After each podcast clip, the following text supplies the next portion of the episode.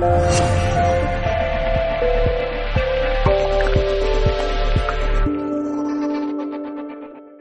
primero de todo, pues eh, los agradecimientos, agradecerle a la librería Las de Copas eh, por la organización de, de este evento y también a todos los colaboradores, a Hemocosmética, por supuesto al Ayuntamiento de Ayamonte y a todas las, a Mindalia y a, bueno, a toda la gente y entidades que han participado en la organización, a todos los ponentes y a todos vosotros por haber venido. Espero que la charla, esta charla os resulte interesante.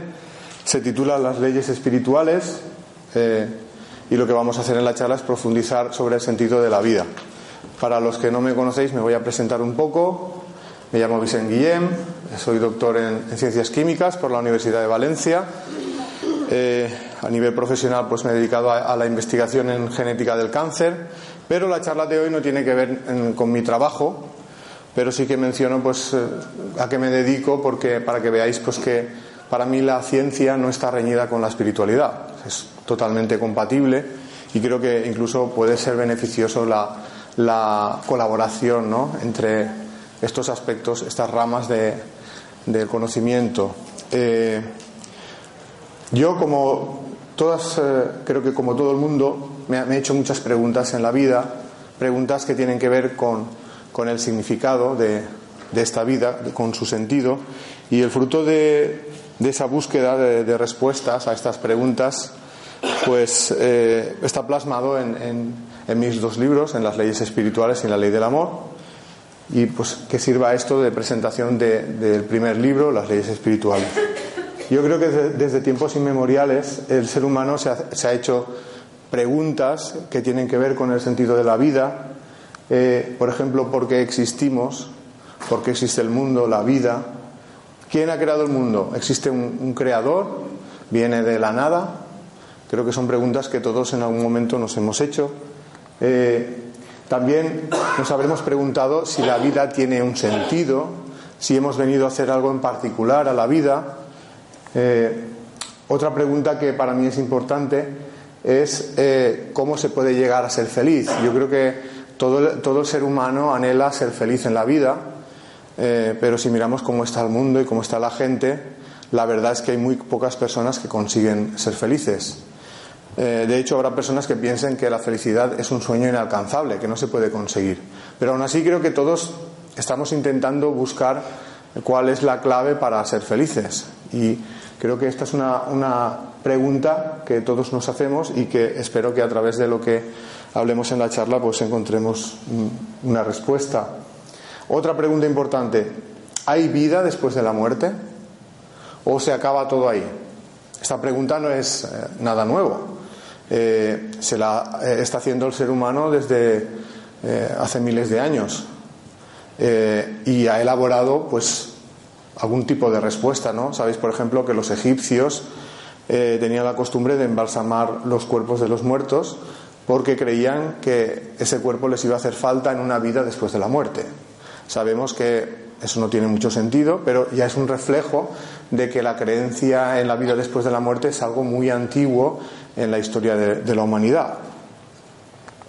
Otra pregunta sería, mmm, ¿por qué la vida se nos antoja tan injusta? Quiero decir, sabemos que hay niños que nacen en un lugar donde se pasa hambre o donde hay una guerra o en el seno de una familia que, que no lo quiere, que, que, lo va a tratar mal.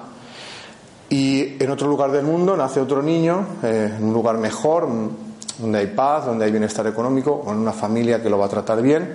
Y solo por el hecho de nacer en ese lugar, en esa familia, su vida tiene pinta de que va a ser mucho mejor que la del primer niño. Y si el principio de la vida fuera este, eh, llegaríamos a la conclusión de que la vida es injusta, porque parece que favorece al segundo niño y perjudica al primero. ¿Por qué ocurre esto? ¿Por qué las circunstancias de la vida son como son? Nacemos en la familia que nacemos y nos enfrentamos a las pruebas de la vida a las que nos enfrentamos. Otra pregunta que tiene que ver con eso, ¿por qué existe la maldad en el mundo, no? Sabéis que el ser humano es capaz de hacer las mayores atrocidades, guerras, genocidios, asesinatos, violaciones que han pasado y siguen pasando eh, en la actualidad.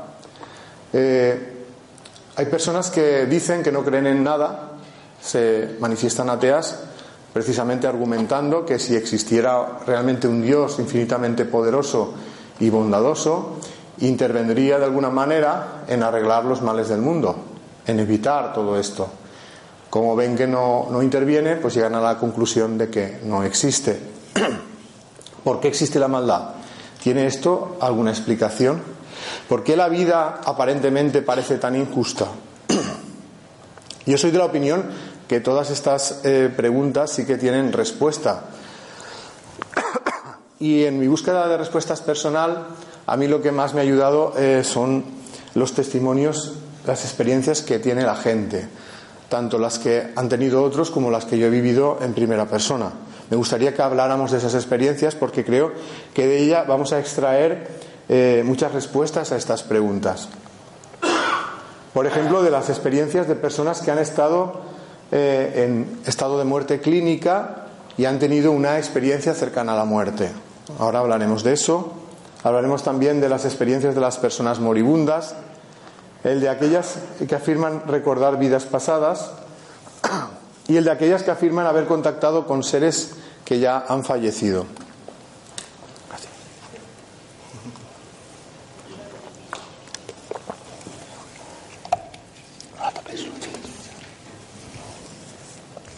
De todas esas experiencias creo que podemos extraer mucha información.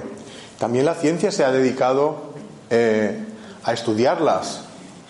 Por eso mucho de lo que os voy a hablar eh, son eh, conclusiones a las que se han llegado a través de estudios de investigación de todos esos casos. Vamos a empezar hablando de las experiencias cercanas a la muerte. ¿Qué es una experiencia cercana a la muerte? Pues una experiencia que han tenido personas en estado de muerte clínica. ¿Qué es la muerte clínica? Es un estado en que se te ha parado el corazón, has dejado de respirar y tu cerebro ha dejado de funcionar. Lo normal es que esto sea la muerte definitiva, que nadie se recupere de eso. Pero gracias a las técnicas que existen hoy en día de reanimación, por ejemplo el uso de los desfibriladores, sabéis que hay, personas que han sido reanimadas y que han continuado con su vida. Pero después de, haber vivido esa experiencia, algunas de ellas cuentan que vivieron eh, unas experiencias que sucedieron mientras su cuerpo estaba clínicamente muerto. A esas experiencias, que son muy parecidas de unas personas a otras, eh, se llaman eh, experiencias cercanas a la muerte. Vamos a explicar un poquito en qué consiste esa experiencia. Lo que esas personas experimentan inicialmente es la separación de su cuerpo, es decir, que sienten como si se salieran del cuerpo y fuera del cuerpo siguen eh, percibiendo, siguen pensando y siguen sintiendo, pues todo eh, tal, tal, cual eh, sentían, pensaban y percibían cuando estaban dentro del cuerpo. La diferencia es que ya no lo hacen a través de los sentidos físicos. de hecho, dejan de sentir cualquier sensación ligada al cuerpo. Si sentían algún tipo de dolor, al salir del cuerpo, dejan de, sentirlo. Se sienten como en estado de ingravidez, como si flotaran. Algunas de esas personas fuera del cuerpo experimentan una especie de viaje, como si fuera a través de un túnel, eh, muy rápidamente, al final del cual llegan a un lugar que describen como un lugar de mucha luz, de mucha paz, de mucha tranquilidad, un lugar donde se sienten maravillosamente y del cual no se querrían ir. Y en ese lugar tan maravilloso suelen tener un encuentro o bien con seres queridos que ya han fallecido o con seres que ellos eh, reconocen como sus guías. Y en ese encuentro que tienen con ellos tienen un diálogo y se les dice, todavía no ha llegado tu hora, te tienes que volver al cuerpo y continuar con tu vida. Y es entonces cuando súbitamente regresan al cuerpo y es entonces cuando recuperan las constantes vitales, empieza a latir de nuevo el corazón, empiezan de nuevo a respirar y eh, se reincorporan de nuevo a su vida. Pero a partir de entonces su vida ya no va a ser igual, han cambiado definitivamente. ¿En qué ha cambiado? Primera cosa, dejan de tenerle miedo a la muerte. ¿Por qué? Porque han echado un vistazo y lo que han visto tiene buena pinta, por lo tanto no hace falta asustarse. Otra cosa que ocurre, experimentan un cambio de valores. Generalmente las personas estamos muy preocupadas por los aspectos materiales de la vida. Pues trabajar, pues para pagar la hipoteca, sobrevivir. Eh, hay gente que además quiere ser rica, famosa, hay gente que quiere ser sexy para ligar más, todo el mundo machacándose en los gimnasios para tener tableta de chocolate, operación bikini, ese tipo de cosas. Pero estas personas se dan cuenta que todo eso no es tan importante, sobre todo lo de tener tableta de chocolate se dan cuenta que, que no es nada importante. Que lo más importante para ellos es vivir de acuerdo con los sentimientos. Y por eso, a partir de entonces, empiezan a valorar más las relaciones humanas, porque se dan cuenta que esto es fundamental. Y el resto de cosas pasan a un segundo plano. Fijaros hasta qué punto estas experiencias eran habituales que a partir de determinado momento eh, hubo investigadores que se interesaron por ellas, dejaron de mirar para otro lado y tomaron interés en saber qué era todo aquello, si eran alucinaciones o había algo de real. Uno de los pioneros en el estudio de experiencias cercanas a la muerte es el doctor Raymond Moody, psiquiatra y filósofo, que en los años 70 ya escribió un artículo de investigación titulado Experiencias cercanas a la muerte, un dilema para la medicina, y también algunos libros a nivel divulgativo como Vida después de la vida y Reflexiones sobre la vida después de la vida. Los libros de Raymond Moody se convierten en bestsellers en Estados Unidos, seguramente porque muchas personas eh, se vieron identificadas en las experiencias que él contaba en, en sus libros. Porque hay más personas de las que pensamos que han tenido una experiencia cercana a la muerte. De hecho, los estudios de investigación indican que más o menos el 4% de la población en algún, en algún momento de su vida va a experimentar una experiencia cercana a la muerte. En el caso de España eso significa que casi dos millones de personas van a vivir una experiencia cercana a la muerte. En Europa, eh, pues unos 20 millones y en Estados Unidos unos 13 millones. Lo que pasa es que la mayoría de gente, cuando tiene una experiencia de este estilo, no lo suele comunicar, se lo calla. ¿Por qué? Porque tiene el miedo al que, que dirán los demás, tiene miedo a que se piensen que se están volviendo majaras. Por lo tanto, pues la mayoría de gente pues, no comunica sus, sus experiencias. Pero, afortunadamente, hay gente atrevida que sí lo ha hecho y gracias a eso pues, se han podido hacer estudios de investigación sobre esos casos. Otro investigador relevante en este eh, área es el doctor Melvin Morse, un pediatra norteamericano. Él trabajaba en un hospital infantil y atendía casos de urgencias pediátricas. Entre ellos a veces llegaban niños clínicamente muertos que consiguen ser reanimados. Algunos de esos niños también cuentan la misma historia que los adultos, que se salen del cuerpo, que van a un lugar maravilloso donde se suelen encontrar al abuelito o la abuelita que ya había fallecido, que les dice, no te puedes quedar aquí porque tus papás te van a echar mucho de menos, tienes que volver con ellos. Con las palabras de un niño la misma historia. Eh, esto le lleva al doctor Melvin Morse a escribir un artículo de investigación sobre estos casos en el año 1994 titulado Experiencias cercanas a la muerte y visiones relacionadas con la muerte en, niños, implicaciones para la medicina. Y a nivel divulgativo, el libro Más cerca de la luz, eh, lo que revelan las experiencias próximas a la muerte de los niños. Eh, en una época más, más reciente, en los años, en el año 2001, se publica un artículo en la revista Lancet, que es una revista muy importante de investigación, eh, un estudio realizado en Holanda, donde se recogen casi 400 casos de personas que han estado en situación de muerte clínica y analizan pues, si han tenido experiencias cercanas a la muerte. Aproximadamente el 20% de esas personas tienen una experiencia cercana a la muerte. Este quizás es el artículo más eh, completo sobre experiencias cercanas a la muerte que se ha eh, publicado eh, hasta la actualidad. Y lo firma el doctor Pim van Blommel, que es un cardiólogo holandés que durante mucho tiempo pues, ha trabajado en el Hospital Ringstade en Holanda. También ha escrito un libro titulado Consciencia más allá de la vida, que se ha convertido en bestseller en, Holanda. Otros investigadores en este área, el doctor Peter Fenwick, neuropsiquiatra, y el doctor Sam Parnia, que es cardiólogo y doctor en biología celular. Ellos dirigen el estudio AWARE. El estudio AWARE es un estudio internacional para estudiar qué le ocurre a la conciencia en estado de muerte clínica. Es un estudio donde participan más de 25 hospitales, sobre todo de Estados Unidos, de Canadá, del Reino Unido. Eh, llevan eh, desde el año 2008 con el proyecto y han publicado pues un montón de artículos, el último en el año 2017. También tienen un par de libros titulados La verdad en la luz y qué pasa cuando nos morimos. Más investigadores en este campo, conoceréis todos al doctor José Miguel Gaona, que sale mucho en Cuarto Milenio. Ha escrito el libro Al otro lado del túnel y otro que se llama El Límite, todo sobre experiencias cercanas a la muerte. El doctor Jeffrey Long, radiólogo en oncología, ha escrito el libro Evidencias del Más Allá. El doctor Jean-Jacques Carbonnier, Las pruebas científicas de una vida después de la vida.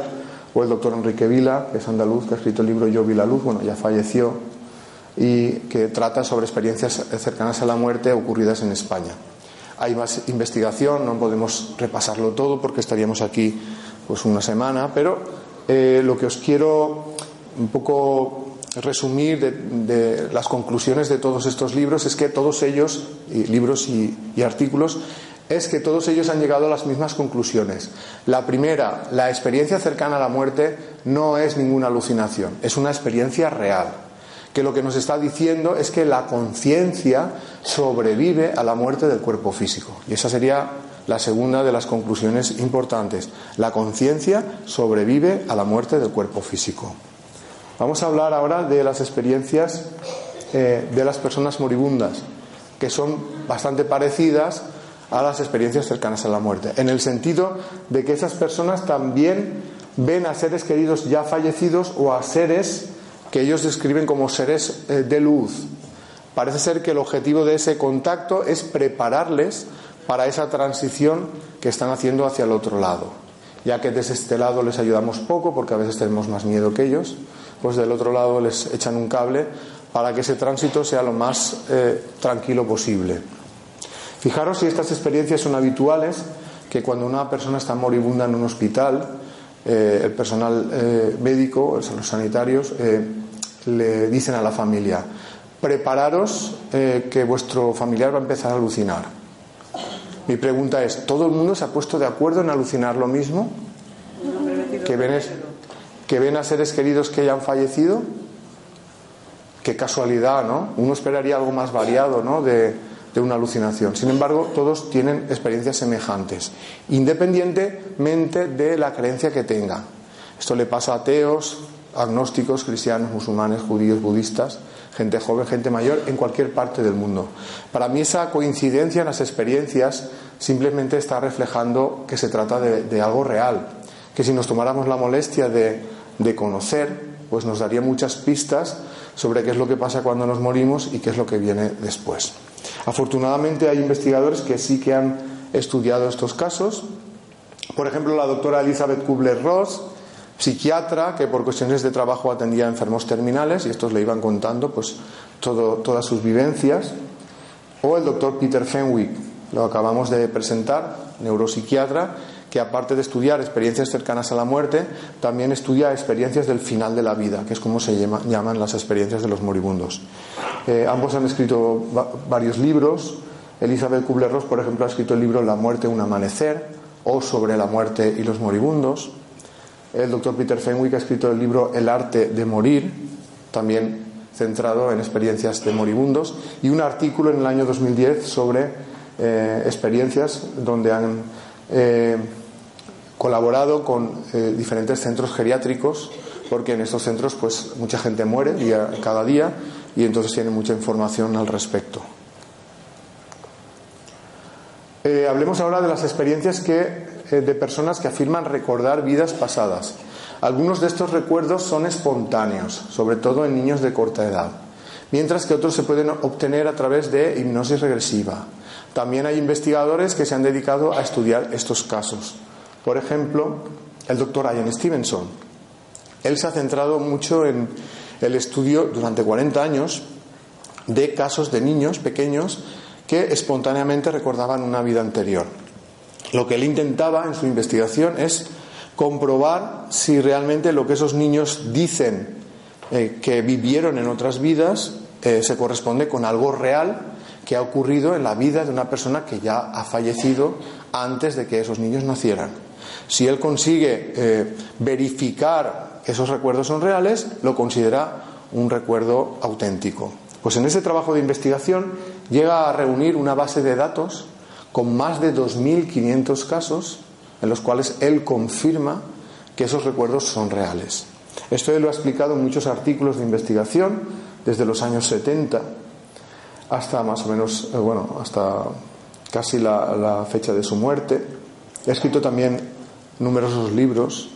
Uno de ellos es 20 casos que hacen pensar en la reencarnación. Otro es niños que recuerdan vidas anteriores. El trabajo de Ian Stevenson lo ha continuado Jim Tucker, también profesor en la Universidad de Virginia. Él ha escrito un libro titulado Vida antes de la vida, eh, los niños que recuerdan vidas anteriores, y también ha escrito varios artículos de investigación sobre recuerdos de eh, niños eh, que han recordado otras vidas. En su último artículo, publicado en, la revista Explore en el año 2016, cuenta el caso de un niño norteamericano os lo voy a contar un poquito porque es algo impactante, que, a partir de los dos años, cuando empieza un poco a hablar, empieza a eh, experimentar pesadillas, eh, donde él dice que eh, sufre como que un avión mm, se estrella, ¿no? Y entonces luego el niño empieza a dar detalles más concretos de todo eso. El niño dice que todo eso lo ha vivido él, y que lo vivió pues en su vida anterior. Resulta que el niño dice que él era un piloto de aviación americano que estuvo en la Segunda Guerra Mundial y que en una misión cuando, se enfrentaban contra Japón pues un, barco pues le, atacan su avión y el avión se estrella. Y entonces el niño da detalles muy concretos que, por ejemplo, da el nombre del portaaviones desde el cual despegó su, su avión, el Natoma, eh, y el nombre de un compañero, nombre y apellidos de un compañero que él tenía. Además, eh, el niño dibuja, eh, por ejemplo, en sus dibujos hace dibujos sobre, de, una cabina de avión, de batallas aéreas y, con barcos, todo muy detallado. Entonces, los padres se quedan, claro, muy extrañados con todo esto y se dedican a investigar si realmente eh, todo esto puede ser posible. Y acaban identificando a, un piloto eh, eh, que se llama James Hudson, que había pasado por todo lo que el niño decía que había vivido en la vida anterior. Llegan a la conclusión de que su hijo es, es el mismo ser que aquel piloto que falleció eh, con su avión en la Segunda Guerra Mundial. Y ese artículo del año 2016 cuenta toda, toda esa historia. Como esta hay muchas historias, unas más detalladas, otras menos, unas más espectaculares, otras menos, pero eh, donde al final se acaba confirmando que realmente todos esos recuerdos han ocurrido en la vida de una persona que ya ha fallecido. Además, contado por niños muy pequeños. Estamos hablando de niños de 3, 4 años. Lo normal es que suelan olvidar con el tiempo todos esos recuerdos, pero en ese tiempo muchos han dado detalles y ha sido posible eh, verificarlos. Hay personas que han recordado otras vidas a través de hipnosis regresiva. Eh, los primeros casos de recuerdos a través de hipnosis sucedieron de forma accidental, es decir, los eh, terapeutas que utilizaban la hipnosis regresiva no tenían la pretensión de explorar en una vida anterior. De hecho, muchos de ellos ni siquiera creían en la reencarnación pero utilizaban la hipnosis en casos de personas que tenían algún tipo de trauma o de fobia que no conseguían identificar cuándo había empezado en la vida. Entonces, eh, lo que le pedían a ellos, eh, a sus pacientes en la, sesión de hipnosis, es que volvieran al momento en el que se inició el trauma, pensando que se trataba de un trauma de la infancia temprana que se ha olvidado pero que no se ha superado. Y resulta que algunas personas, cuando se les pide que vuelvan al momento del inicio del trauma, en vez de eh, contar un episodio de la infancia, se remontan a un acontecimiento que parecía haber ocurrido en una vida anterior. De hecho, algunas personas se remontan al momento de la muerte de, esa vida anterior y describen con detalle cómo murieron y cómo eso estaba relacionado con la fobia o el miedo que tenían en la actualidad. Por ejemplo, había personas que tenían miedo a meterse en el agua, no podían entrar en la playa o en la piscina porque les daba auténtico terror. Y nunca habían tenido ningún episodio de ahogamiento cuando eran pequeños. Resulta que cuando se les hace la regresión, esas personas vuelven a el momento del fallecimiento de la vida anterior. Resulta que habían muerto ahogados. Y describen cómo es esa muerte, con detalle. Resulta que había sido tan impactante para ellos que todavía en la vida actual pues tenían todavía miedo a meterse en el agua, porque en la vida anterior habían muerto ahogados. Y gracias a recordarlo empiezan a superar ese miedo. Pues eh, historias de este estilo hay muchísimas. En todos estos libros que eh, ahora repasaré eh, se habla de recuerdos de otras vidas obtenidos a través de sesiones de hipnosis regresiva. Hay casos extraordinarios de gente que en estado de hipnosis ha sido capaz de hablar en idiomas que desconoce totalmente en esta vida. Algunos eh, son idiomas que, son lenguas muertas, que no se hablan en la actualidad. Y que ha hecho falta eh, pues, contactar con algún lingüista, eh, especialista en lenguas muertas, para entender todo lo que esa persona estaba contando de esa vida anterior. Era la lengua en la que hablaba en esa vida anterior. Y en la sesión de hipnosis habla en, esa lengua. Son casos, como digo, extraordinarios. Eh, algunos libros que hablan sobre esto, por ejemplo, Vida antes de la vida, de la doctora Helen Wambach, o Vidas pasadas, del doctor Peter Fenwick, escrito con su mujer Elizabeth. Si os fijáis, es el mismo que ha estudiado casos de experiencias cercanas a la muerte y en moribundos, se ha metido en todos los fregados. El doctor Brian Weiss también ha escrito eh, el libro Muchas vidas, muchos maestros, o el doctor Juan José López, un médico de Cartagena, también especialista en terapia regresiva, que ha escrito el libro La respuesta está en el alma, o el doctor Michael Newton, que ha escrito el libro La vida entre vidas. Este último libro me gustaría que mm, lo repasáramos con un poco más de detalle, porque en este libro mm, no es que se cuente, o sea, se cuentan experiencias de personas que recuerdan eh, vida antes de esta vida, pero eh, que se sitúa en un momento en el que no se está ligado a un cuerpo físico. Es decir, que no recuerdan una vida anterior encarnados, sino que recuerdan un periodo en el que no están encarnados. Generalmente se trata de la etapa anterior al nacimiento. Por eso el título del libro, La vida entre vidas. Y lo que esas personas suelen recordar es cómo se están preparando en otro plano de la existencia para las pruebas de la vida actual tomando decisiones como qué tipos de pruebas van a enfrentar en la vida y con quién las van a vivir. Tomando decisiones, por ejemplo, eh, como la configuración de las familias, quiénes van a ser los padres, los hijos, los hermanos, todo con el propósito de ayudarse mutuamente en la vida actual. Otra cosa es que luego lo cumplan, pero la intención es inicialmente esa. La vida entre vidas de Michael Newton, un libro muy interesante. Hablemos ahora de las experiencias de personas que afirman haber contactado con seres que ya han fallecido. Eh, el contacto más habitual suele ocurrir con seres queridos fallecidos recientemente, que viene a través de sueños muy vívidos o apariciones a pie de cama en estado de duerme vela, ese momento en el que no estamos ni despiertos ni durmiendo. Parece ser que es un, estado de bastante sensibilidad donde todavía tenemos conciencia, pues eso lo aprovechan del otro lado para contactar. El objetivo de ese contacto, hacer saber a los que se han quedado aquí, a sus seres queridos, que ellos siguen vivos, que están bien, que no debemos preocuparnos por ellos, que eh, lo que tenemos que intentar es superar el dolor de la pérdida e intentar continuar con nuestra vida y ser lo más felices posible, hasta el momento en el que nos volvamos a reencontrar, que será cuando nosotros pasemos también al otro lado. Este tipo de experiencias también son bastante habituales, pero mucha gente pues tiene miedo a, eh, contarlo también por el miedo a que piensen que se están volviendo majaras, pero es bastante habitual. Hay personas que tienen este tipo de experiencias, pero no solo limitado a cuando se muere un ser querido, sino que es un contacto más habitual con personas fallecidas. Y dicen recibir mensajes de ese otro lado. Aunque puede haber personas que puedan estar eh, mm, mintiendo, o sea, se están inventando experiencias que realmente no tienen, o personas que se estén autosugestionando con su mente eh, este tipo de, experiencias. Yo creo que hay casos que merece la pena estudiar porque tienen pinta de que pueden ser reales.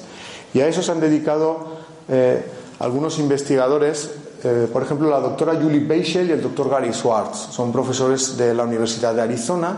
Ellos han ideado un experimento para intentar comprobar si realmente es posible que los muertos contacten con los vivos a través de esas personas sensibles, llamémoslas mediums. Lo que ellos hicieron fue eh, buscar a estudiantes de su universidad que hubieran tenido la pérdida reciente de un ser querido. Y les pidieron que eh, aportaran información personal y privada de esas personas. Y luego buscaron a una serie de mediums que eran de confianza para ellos y les pidieron, a ser posible, a ver si podían contactar con esas personas fallecidas para que ellas aportaran información de sí mismas. Eh, y luego compararon la información obtenida de los mediums con la obtenida de los estudiantes. Cuando hacen esa comparación se dan cuenta que el grado de coincidencia entre las informaciones era muy alto. Y no encuentran otra explicación eh, a esa coincidencia que no sea que realmente se trata de un contacto real. Y esto ellos lo han publicado en diferentes artículos de investigación publicados en los últimos años y en un libro titulado Los, eh, los experimentos de la otra vida, donde presentan evidencias científicas de que realmente existe vida después de la muerte. Y ahora viene aquí de la cuestión, lo que yo llamo informaciones del otro lado, que han llegado a través de todas estas vías y que nos van a poder eh, permitir contestar a las preguntas que nos estamos haciendo. Acordaos más o menos de dónde venimos, a dónde vamos y cuál es el sentido de la vida. Pues lo que nos dicen eh, básicamente es que en realidad todos nosotros somos inmortales y que la vida física no es más que un instante de la vida real y que esa vida real nunca termina. Es decir, que la muerte del cuerpo físico no es el final de la existencia, solo es una etapa de transición hacia otra forma de vida eh, no ligada al cuerpo físico eh, y que en ese lugar todos nos vamos a reencontrar con los seres queridos que se fueron al otro lado antes que nosotros. También se nos dice que existe un plan para cada uno de nosotros que lo que pretende es que vayamos creciendo en nuestra capacidad de amar, que sea eh, por nuestros propios méritos a base de experimentar en el plano físico con libertad. Y que las circunstancias a las que nos enfrentamos en la vida, el nacer en una familia determinada, eh, en un lugar determinado del mundo, para vivir ciertas circunstancias, todo eso no es casualidad. Todo eso se elige antes de nacer, con el propósito de que eh, todo eso nos ayude a desarrollar nuestra capacidad de amar. Es decir, que el nacer en un lugar del mundo u otro, en una familia u otra, no es casualidad. Está muy relacionado con lo que hicimos en vidas anteriores y con el, eh, proceso de evolución personal, o sea, que nosotros elegimos esas pruebas para que nos ayuden a desarrollar nuestra capacidad de amar. Como digo, el objetivo de todo ese aprendizaje es que vayamos desarrollando eh, la capacidad de amar, cada uno con las pruebas que haya elegido. Para mí, para, eh, la palabra evolucionar, que tanto se utiliza hoy en día, significa precisamente eso, aprender a amar. Y en el tiempo que, da una, eh, el tiempo que dura una vida física, la verdad es que no se puede aprender todo sobre el amor. Cuando has aprendido algo importante sobre el amor, casi que ya te estás muriendo. El que lo aprende, el que lo aprende. Si solo tuviéramos esa oportunidad de aprender, pues la verdad es que aprenderíamos muy poca cosa. Yo soy de la opinión que no solo tenemos una vida para aprender, tenemos todas las vidas que hagan falta. Somos espíritus inmortales y podemos encarnar todas las veces que necesitemos para desarrollar la capacidad de amar. Y cada vez que vengamos al mundo físico, aprenderemos un poquito. Y ese poquito que aprendamos eh, no se perderá. Cuando volvamos en una vida posterior, eh, lo haremos con todo el bagaje de lo aprendido en las vidas anteriores. Y así, vida tras vida, a través de experimentar muchas experiencias, nuestra capacidad de amar se va haciendo cada vez más grande. Esa es la razón por la que eh, a temprana edad en algunos niños se manifiesta una comprensión, una sensibilidad eh, y una madurez impropia de su edad, que hasta sorprende a los padres que piensan, ¿cómo puede ser que un niño tan pequeño eh, muestre esa madurez? La razón de eso es porque es un espíritu viejo. En otras vidas eh, a través de haber vivido muchas vidas, ya ha aprendido muchas cosas. Y cuando viene este mundo eh, una nueva vez, lo hace con todo ese aprendizaje. Y por eso ya a una edad temprana manifiesta todas esas capacidades. Por el otro lado, nos podemos encontrar personas que son ancianas, en esta vida, pero que son espíritus jóvenes, que todavía no han vivido muchas vidas y como han vivido poco, han aprendido poco. Entonces son personas que tienen 80 años, pero son como adolescentes interiormente, porque todavía su alma es joven y no ha aprendido mucho. Es decir, que la capacidad de amar depende de la edad del espíritu y lo rápido que aprenda. A veces aprendemos rápido, a veces nos estancamos. Cada uno lo que quiera, luego hablaremos de eso. Para mí, para poder evolucionar, también es necesario conocer cuáles son las reglas del juego, lo que yo llamo las leyes espirituales. Para mí esas leyes son básicamente cuatro. La ley de la evolución, la ley del libre albedrío, la ley de la justicia espiritual y la ley del amor. Vamos a repasar cada una de ellas brevemente para ver qué nos dicen. ¿Qué dice la ley de la evolución? Que el destino de todos nosotros es evolucionar de forma indefinida, con el objetivo de ser cada vez más perfectos, más evolucionados, con mayor capacidad de amar y de esta manera experimentar un mayor grado de felicidad. O sea que el objetivo es llegar a ser felices, lo más felices posible. ¿En qué se evoluciona? En la capacidad de amar. No se puede experimentar la auténtica felicidad si no se desarrolla la capacidad de amar. Ni se es verdaderamente sabio hasta que no se aprende eh, a amar. Esa evolución depende de la voluntad y el esfuerzo de uno mismo. Es decir, mm, no estamos obligados a evolucionar, solo es si queremos. Pero sí que es cierto que cuando el espíritu se estanca en su evolución, sufre. Y llega un momento en que se cansa de sufrir. Cuando se cansa de sufrir, ese deseo de dejar de sufrir y, el deseo de ser feliz es lo que le impulsa a hacer cambios, a intentar evolucionar. Desde el punto de vista de la ley de la evolución, todos somos creados iguales, como un principio espiritual primario, que es ignorante de todo, pero que tiene la potencialidad de aprenderlo todo. Sería como una semilla espiritual.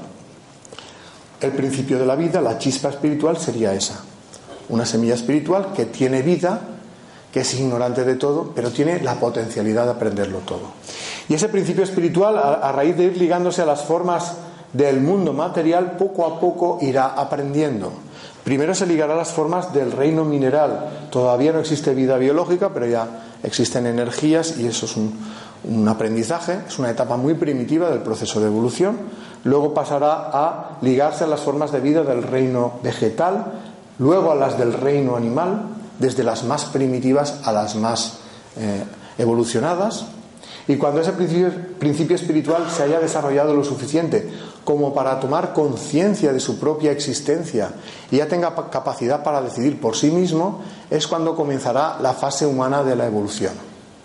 Por encima de la fase humana de la evolución existen más etapas, no vamos a entrar en ellas ahora, pero el objetivo de todo ese proceso es que ese principio espiritual poco a poco se vaya transformando en un espíritu con voluntad y conciencia propias, con capacidad, capacidad de decisión propia, con libertad, que sea consciente y que sea amoroso.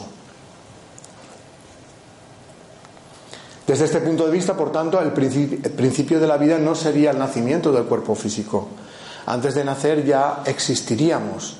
Somos espíritus que estamos en el plano espiritual y que en el momento de la concepción nos ligamos a un cuerpo físico para experimentar una vida física más o menos larga, dependiendo de lo que ese cuerpo físico dure. Cuando ese cuerpo se estropee definitivamente, eh, el espíritu se despojará de él y regresará a la vida en el plano espiritual. En ese plano espiritual, una de las primeras cosas que hará es repasar todo lo que ha hecho en la vida física, para tomar conciencia de los errores y también de los aciertos. En ese mundo espiritual seguirá aprendiendo y viviendo y cuando sienta la necesidad de ponerse a prueba en aquello nuevo que ha aprendido, volverá al mundo físico, se volverá a ligar a otro bebé a partir del momento de la concepción y vivirá otra vida física. Y ese proceso lo vivirá innumerables veces hasta que sea suficientemente eh, perfecto para no necesitar encarnar para seguir evolucionando. Eso no quiere decir que se acabe eh, la evolución en ese momento. No hay un final en el proceso de evolución. Pero sí que es cierto que eh, llega un momento en que el espíritu ya ha aprendido todo lo que necesita del plano espiritual y ya no necesita encarnar más para seguir evolucionando. Sigue viviendo en planos más sutiles de la existencia y allí sigue evolucionando. Pero hasta que llegue ese momento, a todos los que estamos en este mundo nos falta muchísimo. Esto lo digo porque he escuchado a personas que ya creen en la reencarnación que dicen, no, no, yo esta ya es mi última vida, yo ya no voy a encarnar más. Cuando yo escucho eso pienso, eso son tus ganas. ¿Por qué decimos eso? No quiero, bueno, esta es mi última vida. Muchas veces lo hacemos porque estamos cansados de sufrir. La vida se nos hace tan dura que estamos cansados de vivir y deseamos no sufrir más y por eso no queremos vivir más. A veces es porque ingenuamente pensamos que ya lo sabemos todo, que estamos muy evolucionados y que ya no necesitamos venir a aprender más al mundo. Y eso lo hace la propia ignorancia. Somos como niños a veces. El niño que ha aprendido eh, en primaria a sumar, a restar, multiplicar y dividir, en algún momento puede pensar, ¿cuánto sé? Ya lo he aprendido todo sobre las matemáticas. No se plantea, a lo mejor, que todavía hay muchas cosas que desconoce. A veces nos pasa eso, que aprendemos un poquito y nos vanagloriamos de aquello que hemos aprendido, pero no nos fijamos, no nos paramos a pensar en aquello que nos falta por, por aprender. Entonces deberíamos intentar un poco ser más humildes y saber que hay mucho que aprender sobre el desarrollo de la capacidad de amar y que todavía nos quedan muchas vidas por vivir. Pero no deberíamos ver esas vidas como una circunstancia de sufrimiento, sino como una oportunidad de aprendizaje. Necesitamos vivir esas vidas para evolucionar. Hablemos ahora de la ley del libre albedrío. Básicamente lo que dice esta ley es que somos libres para decidir nuestro destino, incluso sobre si queremos o no queremos evolucionar. No estamos obligados a evolucionar, solo es si queremos. Es decir, que solo hay evolución en libertad.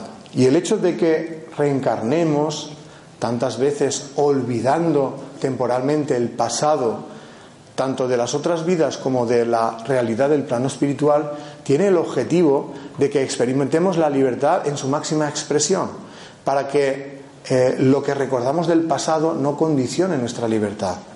Yo esta libertad que experimentamos eh, en el mundo cuando venimos y olvidamos eh, el pasado, lo comparo a la libertad que experimentan los niños cuando están solos o cuando están con otros niños. Quiero decir que cuando los niños están en presencia de adultos no se sienten totalmente libres. ¿Por qué? Porque saben que determinadas cosas, si las hacen y los adultos se enteran, les van a castigar pero ahora imagínate que los padres se van y el niño se queda solo o con amiguitos. Como ya no están los padres, el niño dice, ahora, ahora es cuando yo puedo hacer todas las travesuras que tengo en la mente. Y es entonces cuando meten los dedos en el enchufe, pintan las paredes y cosas de ese estilo, ¿no? Los pequeños. Los adolescentes organizan macrofiestas y tal. ¿no? Como salen las películas americanas, no, que se han ido mis padres, vamos a hacer una macro fiesta, pero todo limpio antes de que vuelvan, para que no se enteren, ¿no? Pues eso nos ocurre a nosotros, somos como niños entre niños. Es decir, que no hay una evidencia de que existan adultos. Los adultos serían los espíritus más avanzados, que son nuestros tutores en nuestra evolución, que están en ese plano espiritual y que lo que quieren es que experimentemos en la vida con libertad. Por eso hay ese olvido temporal. Y nosotros aquí, creyendo que no hay adultos, cada uno se comporta como es, en lo positivo y en lo negativo. Y es entonces cuando hacemos todas las travesuras. Las travesuras son actos eh, que se generan desde el egoísmo y donde hacemos daño a los demás. Y lo hacemos porque nos sentimos libres para hacerlo. Porque eh, no hay una conciencia de que hay seres más avanzados que nos pueden decir, oye, te estás equivocando. Porque si siempre eh, fuera evidente que hay esos seres, no seríamos buenos porque realmente lo sentimos, sino porque a lo mejor nos sentimos obligados por la presencia de esos seres superiores. Siempre estaríamos pensando, a ver si hago esto y mi guía se molesta. O el temor a Dios, ¿no? O sea, a ver si hago esto y Dios me castiga, ¿no? Eh, entonces, mm, como no hay una evidencia de que todo esto exista realmente, cada uno actúa con, libertad. Y es necesario que sea así para que realmente lo que hagamos sea porque lo sentimos, no porque nos sintamos obligados. De manera que la razón por, las cuales, por la cual ni Dios ni otros seres más avanzados intervienen a arreglar, para arreglar los problemas del mundo es precisamente porque respetan el libre albedrío y dejan que sean los seres humanos los que se encarguen de eh, enfrentarse a la resolución de sus propios actos. Eso tiene mucho que ver con la ley de la justicia espiritual. Esta ley básicamente lo que dice es que lo que haces a los demás en realidad te, estás, te lo estás haciendo a ti mismo. Dicho de otra manera, se cosecha lo que se siembra. Si cosechas, eh, si siembras en positivo, cosecharás en positivo. Y si siembras en negativo, cosecharás en negativo. Aunque tardes muchas vidas o pasen muchas vidas entre la siembra y la cosecha. Eso de que se cosecha lo que se siembra ya lo decía Jesús. Pero realmente no se llegó a entender a qué se refería. Porque si solo admitimos una única vida, llegaríamos a la conclusión de que esa ley no se cumple. Porque hay personas que han hecho mucho daño en este mundo y se han ido de rositas, porque han sido personas poderosas que ningún tribunal de la tierra se ha atrevido a meterles mano. Por el otro lado, eh, encontramos casos de personas que son súper bondadosas y que parece que tengan mala suerte en la vida, porque todos son eh, desgracias. En el primer caso diríamos, ese hombre, esa persona ha sembrado mal y no ha cosechado el mal que ha sembrado. En el segundo caso diríamos, esa persona ha sembrado el bien y no ha recogido nada bueno. Todo lo contrario, lo que le ha pasado en la vida ha sido todo eh, circunstancias de sufrimiento. Y es porque solo estamos viendo un eh, corto periodo de tiempo. Necesitaríamos explorar eh, en las vidas anteriores y también en las posteriores para llegar a la confirmación de que realmente la ley de justicia espiritual siempre se cumple, porque a veces hacen falta varias vidas para ver el inicio y el final de la historia. El avance se produce cuando el espíritu toma conciencia de sus errores, serían violaciones contra la ley del amor, y los repara. Eh, pero no solo de esta manera, hay veces que el espíritu ya ha evolucionado lo suficiente y ya no hace daño a los demás. ¿Eso quiere decir que ya ha acabado de evolucionar? No. Eh, la forma de evolucionar es en positivo. Ahora eh, siente amor y empieza a actuar por amor a los demás. Y eh, esa, esa, acción por amor a los demás tiene unos beneficios sobre la vida de los demás, les ayuda a ser más felices y eso repercute en la evolución suya. Y todo lo bueno que hace también lo va a disfrutar en algún momento en su propia vida.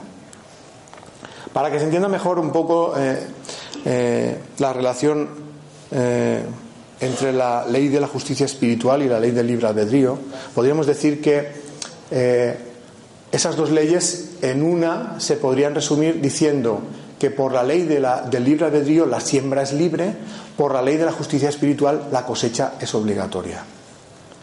Pero tenemos que saber que esa cosecha vendrá siempre y cuando nosotros decidamos que queremos eh, cambiar. Un ejemplo, para que se entienda mejor. Pongamos el caso de un espíritu que en una vida anterior fue una persona eh, que nació en una condición material mm, muy buena, fue una persona rica y poderosa, y que en esa situación, lejos de utilizar todo ese bienestar material que tenía para ayudar a los demás, hizo todo lo contrario. Se aprovechó de todo eso para contribuir a generar eh, sufrimiento, miseria, dominación sobre los demás. Cuando ese espíritu pasa al plano espiritual y repasa todo lo que ha hecho en la vida, empieza a tomar conciencia de que ha generado mucho sufrimiento y desea cambiar. Cuando manifiesta ese propósito, el mundo espiritual le va a ayudar a hacer ese cambio. Y a lo mejor en la vida siguiente eh, elige eh, nacer en eh, una circunstancia de extrema pobreza, la misma circunstancia que él generó para los demás. Y en esa vida va a experimentar en sus propias carnes todo el sufrimiento que él causó a los demás en otras vidas.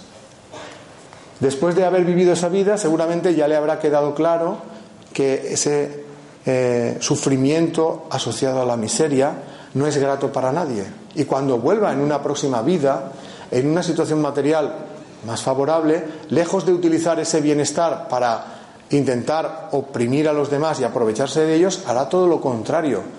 sentirá empatía por los que tienen menos y a lo mejor dedica su vida a ayudarles. A lo mejor se enrola en una ONG y se va pues, a ayudar a gente que lo pasa mal. Y así, en el intervalo de tres vidas, puede pasar de ser una persona sumamente egoísta y ambiciosa a ser una persona más generosa, más solidaria. Lo normal es que estos cambios no sucedan tan rápidamente, que no sean tres vidas, sino que sean muchas más. Pero si el espíritu quiere y pone voluntad, puede avanzar muy rápidamente. Eso es para que os hagáis una idea de cómo funciona el, el proceso de evolución a través de múltiples vidas. Las circunstancias a las que nos enfrentamos están relacionadas con lo que hemos hecho en otras vidas, sabiendo siempre que esas circunstancias dependen de que nosotros realmente queramos evolucionar, es decir, que esa vida eh, no se va a producir hasta que uno no quiera vivirla. Pero también es cierto que si no reparas el daño que has hecho, no evolucionas, te estancas en tu proceso de evolución y eso te hace sufrir. Esto no es un intento de justificar las desigualdades o la, miseria eh, en el mundo. Por supuesto que el ser humano tiene que luchar para que todo esto desaparezca del mundo, eh, que desaparezcan las desigualdades materiales, las desigualdades sociales y que todos tengamos un mínimo eh, de dignidad, ¿no? de poder tener lo mínimo para tener una vida digna. Pero sí que es un intento de saber de dónde viene todo eso. Y todo eso viene del egoísmo del ser humano. Y mientras el ser humano siga actuando egoístamente, se verá enfrentado a experimentar las dos caras de la misma moneda. Si ha querido ser opresor, en el futuro será oprimido. Hasta que se dé cuenta que ni es justo ser opresor, ni es justo estar oprimido. Y finalmente, ya para acabar, os quiero hablar de, de la última de las leyes, la ley del amor, que para mí es la más importante. Eh, de hecho, todo el universo espiritual se armoniza por esta ley y podríamos decir que el amor en su eh, grado máximo, eh, podríamos decir que es la capacidad de sentir a los demás como a uno mismo. Cuando uno siente a los demás como a sí mismo, ya no quiere hacerles daño.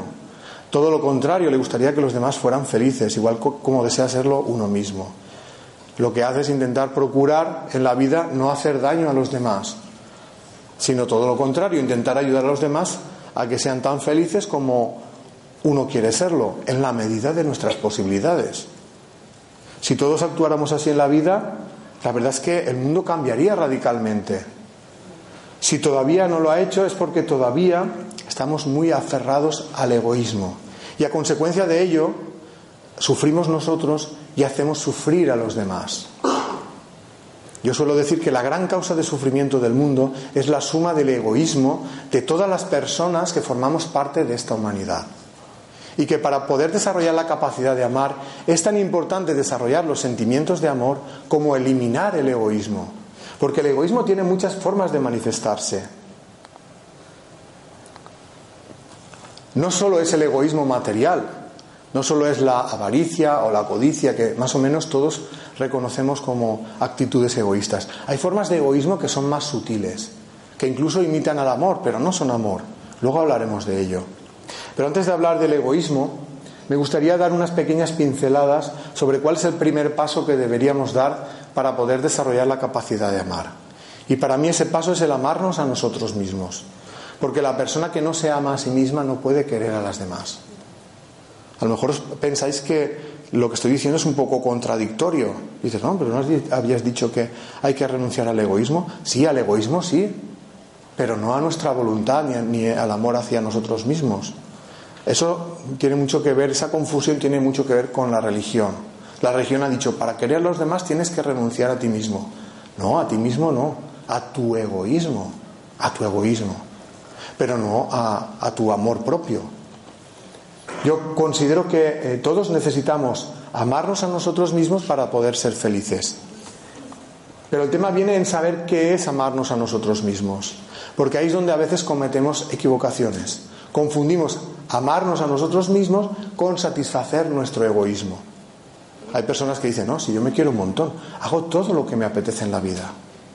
Me apetecía comprarme un coche último modelo, me ha costado 100.000 euros, he arruinado a la familia, pero tengo lo que quería, me quiero un montón. Esto no sería amarse a uno mismo tal y como yo lo entiendo, solo satisfacer un capricho material. Cuando hablo de amarnos a nosotros mismos, me refiero a reconocer cuáles son nuestras necesidades afectivas, reconocer cuáles son nuestros sentimientos y pasar a desarrollarlos para que sean el motor de nuestra vida. Y para poder hacer eso es necesario que nos conozcamos interiormente. Conocernos implica saber distinguir lo que sentimos de lo que pensamos.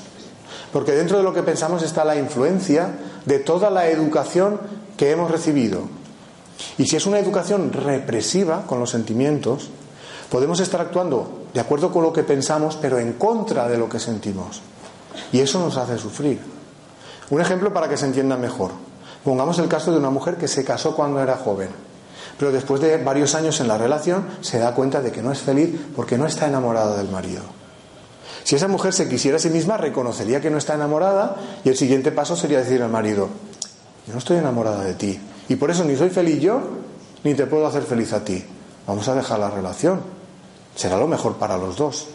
Pero imaginemos que esa mujer fue educada en la educación tradicional que le decía que el matrimonio es para toda la vida y que romperlo es un pecado. Aunque no, eso no es lo que más nos, eh, afecta. Lo que más nos afecta es la reacción de los demás si tomamos esa decisión. O sea, el qué dirán y el qué harán empezando por la pareja. ¿Lo va a entender? ¿O va a tomar represalias contra mí y va a intentar obligarme a continuar la relación? ¿Y la familia? ¿Lo van a entender o también van a intentar obligarme, convencerme de que siga? Y si no sigo, me van a hacer la vida imposible. O puede estar preocupada por los hijos, en caso de que hubiera hijos. ¿Qué va a ser de ellos si nos divorciamos? O con su situación económica. Si la hipoteca no la podíamos pagar entre los dos, ahora vamos a perder la casa. ¿O dónde voy a ir yo que ya he dejado de trabajar un montón de años? ¿Cómo voy, a, a mantenerme? Pues imaginemos que esa mujer, por alguna de esas razones, o una suma de todas ellas, decide continuar esa relación. Pues aquí tenemos el caso de una mujer que no se ama a sí misma. ¿Por qué? Porque actúa de acuerdo con lo que piensa, influenciada por la educación que ha recibido, pero en contra de lo que siente. Y eso le hace sufrir. Por tanto, es muy importante que todos miremos en la vida si somos felices o somos desgraciados. Y si somos desgraciados, que indaguemos en los motivos que nos hacen desgraciados. Y si descubrimos que es porque no vivimos de acuerdo con lo que sentimos, eso tiene solución. Primero, miremos en nuestro interior, Iremos cómo están nuestros sentimientos, cuáles son y cuáles no son. Y cuando esto ya lo tengamos claro, tomemos decisiones que nos hagan vivir de acuerdo con esos sentimientos. Será la única manera de empezar a ser libres. Y ese es el primer paso para empezar a ser felices. Por eso es muy importante que intentemos amarnos a nosotros mismos. Por resumirlo de una manera, se trata de reconocer nuestras necesidades afectivas y nuestros sentimientos y desarrollar los sentimientos eh, verdaderos para que sean el motor de nuestra vida, para que todos los actos de nuestra vida estén en armonía con lo que sentimos, no en contra de lo que sentimos. Y por eso es muy importante conocernos interiormente, saber distinguir lo que sentimos de lo que pensamos, empezar a eh, mm, desvincularnos de la educación represiva, porque eso hace que nuestros sentimientos estén eh, reprimidos, estén anulados. Y eso nos hace sufrir mucho. Intentemos actuar de acuerdo con lo que sentimos, aunque no guste a los demás. No podemos vivir para conformar a los demás. Cada uno tiene su vida y con esa vida tiene la libertad de decidir lo que quiere hacer. La libertad de sentimiento es un derecho que todos tenemos y que no debemos permitir que nadie pisotee. Aparte de la educación represiva, el egoísmo es un gran factor que anula los sentimientos. En el proceso de evolución espiritual, todos necesariamente vamos a atravesar una etapa en la que el egoísmo se va a manifestar. Hay formas de egoísmo, vale. Hay formas de egoísmo más sutiles y formas de egoísmo eh, más primitivas. El proceso de evolución implica ir quitando poco a poco todas las capas de egoísmo, desde las más primitivas a las más sutiles. Os voy a explicar, ya para acabar, mm, un poco en qué consisten esas primeras etapas de evolución. Vamos a hablar de la etapa de la vanidad y de la etapa del orgullo y unas pequeñas pinceladas sobre la soberbia, eh, que serían, digamos, las tres grandes etapas que atravesaremos en el proceso de evolución. En cada una de ellas el, egoísmo se va a manifestar de una manera. Eh, la etapa de la vanidad sería la primera etapa, la más primitiva de egoísmo. Y el egoísmo en esa etapa se caracteriza por eh, el afán de protagonismo. La persona quiere ser el centro de atención. Eso es lo que caracteriza la etapa de la vanidad. Como todavía no se distingue bien entre lo que es el amor verdadero y lo que es la complacencia, se necesita y desea más que ama. La persona se inclina en la vida a buscar la fama, la admiración, eh, más que el amor cree que va a ser feliz si consigue satisfacer sus deseos y necesidades. Y eso se manifiesta en las relaciones humanas que tiene. Eh,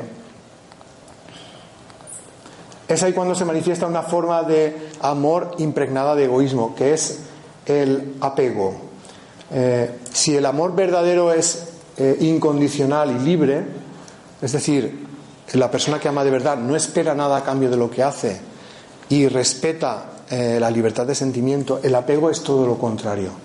El apego es lo que normalmente conocemos como amor posesivo. La persona que cree que la persona amada es de su propiedad y que eso le da derecho a decidir por ella. Eso nos suele pasar mucho con eh, las personas de nuestro entorno más cercano, con la pareja y con nuestros hijos. Y encima creemos que lo hacemos por un bien. O sea, tenemos tendencia a vulnerar su libertad y su voluntad eh, a imponerles nuestras decisiones creyendo que esto es mejor para ellos. Pero si se lo estamos imponiendo, estamos dejando de respetar su libertad entonces estamos actuando egoístamente. O sea, el apego es el amor posesivo. Por tanto, para poder superar la etapa de la vanidad, uno tiene que tomar conciencia de que la felicidad no depende del interior, sino pero no depende del exterior, sino del interior. No depende de conseguir satisfacer los deseos y necesidades, sino de despertar los sentimientos. Hay personas que ya se han dado cuenta de eso y eso es lo que les hace pasar de la etapa de la vanidad a la etapa del orgullo. En la etapa del orgullo, la persona ya sabe que para ser feliz hay que amar. Y eso le hace ser generosa con las personas a las que ama. Pero se puede encontrar con un entorno que todavía no ha dado ese paso. Es decir, un, entorno que todavía está en la etapa anterior y que se aprovecha de esos buenos sentimientos. Y cuando el orgulloso se da cuenta que los demás en realidad no le quieren, sino que se están aprovechando de él, se siente herido en sus sentimientos. ¿Cómo reacciona frente a la herida en sus sentimientos? Se aísla de las relaciones humanas. La característica típica del orgulloso es que eh, encaja mal la ingratitud, el egoísmo y la falta de amor de los demás. Y para que no le hagan más daño, se aísla de las relaciones humanas porque cree que así va a sufrir menos. También tiene tendencia a reprimirse, se reprime de, sus, de, su forma de ser porque cree que si lo conocen tal y conforme es, esto va a hacer que los demás se, eh, sepan mucho y les puedan hacer daño. También suelen tener miedo a no ser queridos. Eh, a consecuencia de ello, caen en un, círculo vicioso donde el miedo la represión y el aislamiento les hacen vivir en soledad eh, y además intentando anular sus sentimientos porque lo consideran una fuente de sufrimientos. Eso hace que eh, la persona llegue a un momento en que se sienta mm, con una gran tristeza y amargura y que llegue a la conclusión de que la vida no tiene sentido y que es mejor que morirse para dejar de sufrir. Yo creo que antes de eso teníamos que intentar superar todo eso, ¿no? Por ejemplo, eh, superar el miedo. ¿Cómo se puede superar el miedo? Primero reconocer que se tiene miedo y luego saber a qué. En este caso la persona tiene miedo a no ser querida. Por lo tanto, para eh, superar la etapa del orgullo, tiene que perder el miedo a ser ella misma, a liberarse de la creencia de que no es digna de ser amada tal y conforme es. Eso es muy importante. ¿Eh? pero también encajar mejor la ingratitud de los demás. No podemos exigir a los demás que nos quieran como nosotros los queremos. Pero tampoco tenemos que nosotros que renunciar a nuestra forma de ser y amoldarnos a lo que los demás nos exijan. ¿Cómo se soluciona ese dilema? Pues no te sobreesfuerces en complacer a los demás y eso significa renunciar a tu libertad y a tu voluntad. La persona que supera esta etapa, digamos, sería la que pierde el miedo a ser ella misma, encaja mejor la ingratitud y sigue eh, deseando eh, amar para ser feliz. Eh, cuando acaba la etapa del orgullo, entraría en la última etapa, que sería la etapa de la soberbia. El objetivo en esa última etapa es intentar alcanzar la virtud más difícil de alcanzar, que es la humildad. Como es la más difícil de alcanzar, es la última que se alcanza. Y ya no voy a decir nada más de eso, simplemente ya para acabar, deciros que de todo esto que hemos hablado, pues tratan los libros las leyes espirituales y la ley del amor, intentan ser herramientas para evolucionar, desprenderlos del egoísmo y eh, desarrollar la capacidad de amar. Intentan también eh, responder a, los enigmas de la vida, de dónde venimos, a dónde vamos, cuál es el sentido de la vida. Ambos libros se pueden descargar gratis en Internet, en este blog, lasleyesespirituales.blogspot.com. Hemos traído libros en formato papel por si los queréis tener. Los libros valen dos euros eh, cada ejemplar y con esos dos euros se pagan los gastos de la imprenta, es decir, no hay ánimo de lucro. Allí a la entrada de, de, la sala, del centro, tenéis los libros a vuestra disposición y ya para acabar, deciros simplemente como conclusiones que para mí la evolución espiritual gira en torno a dos conceptos, desarrollo de la capacidad de amar y eliminación del egoísmo, ni más ni menos. Parece simple, pero no es fácil. Si al final de la vida hemos mejorado un poquito nuestra capacidad de amar y eliminado un poquito nuestro egoísmo, ya nos podemos dar con un canto los dientes. Porque no, porque no es fácil. Pero sí que es cierto que es gratificante. Porque cuando mejoras tu capacidad de amar, eres más feliz. Y esa felicidad que experimentas te mueve a hacer más cambios eh, en la dirección de ser cada vez más feliz. Y así, enganchándonos a la felicidad, poco a poco vamos evolucionando. Para mí el tomar conciencia de todo esto me ha ayudado a, entender la vida, a entender que muchos de los sufrimientos de la vida no son estériles, sino que forman parte de un proceso evolutivo que tiene la pretensión de ayudarnos a desarrollar la capacidad de amar. También me ha ayudado a darme cuenta de que la muerte del cuerpo físico no es tan grave, porque no es el final de la existencia, solo es una etapa de transición en la que nos despojamos de un vestido gastado, que es el cuerpo, para regresar a la vida en el plano espiritual, que es nuestro verdadero hogar. Si lo viéramos así, ya no sufriríamos tanto cuando alguien, ser querido, pues desencarna. Yo no digo muere porque no muere realmente, desencarna. Lógicamente le echaremos de menos, pero el saber que siguen vivos y que están bien, pues será un alivio. Y pues, eh, aunque les echemos de menos, eso nos reconfortará y también el saber que en algún momento nos volveremos a reencontrar también nos reconfortará. Para mí en realidad todo el sufrimiento del mundo tiene el mismo origen, la ausencia de amor, llamémosla egoísmo. Igual que eh, la falta de amor, el egoísmo, la suma del egoísmo del mundo puede hacer de este un auténtico infierno, como vivimos en la actualidad, cuando ese egoísmo se transforme en amor, la suma del amor de cada persona transformará el mundo en un paraíso. En nuestra voluntad está el hacer esa transformación del egoísmo hacia el amor, del interior hacia el exterior, porque con el cambio del interior, el exterior, el mundo entero cambiará. Y simplemente daros las gracias por vuestra atención. Ha sido un placer.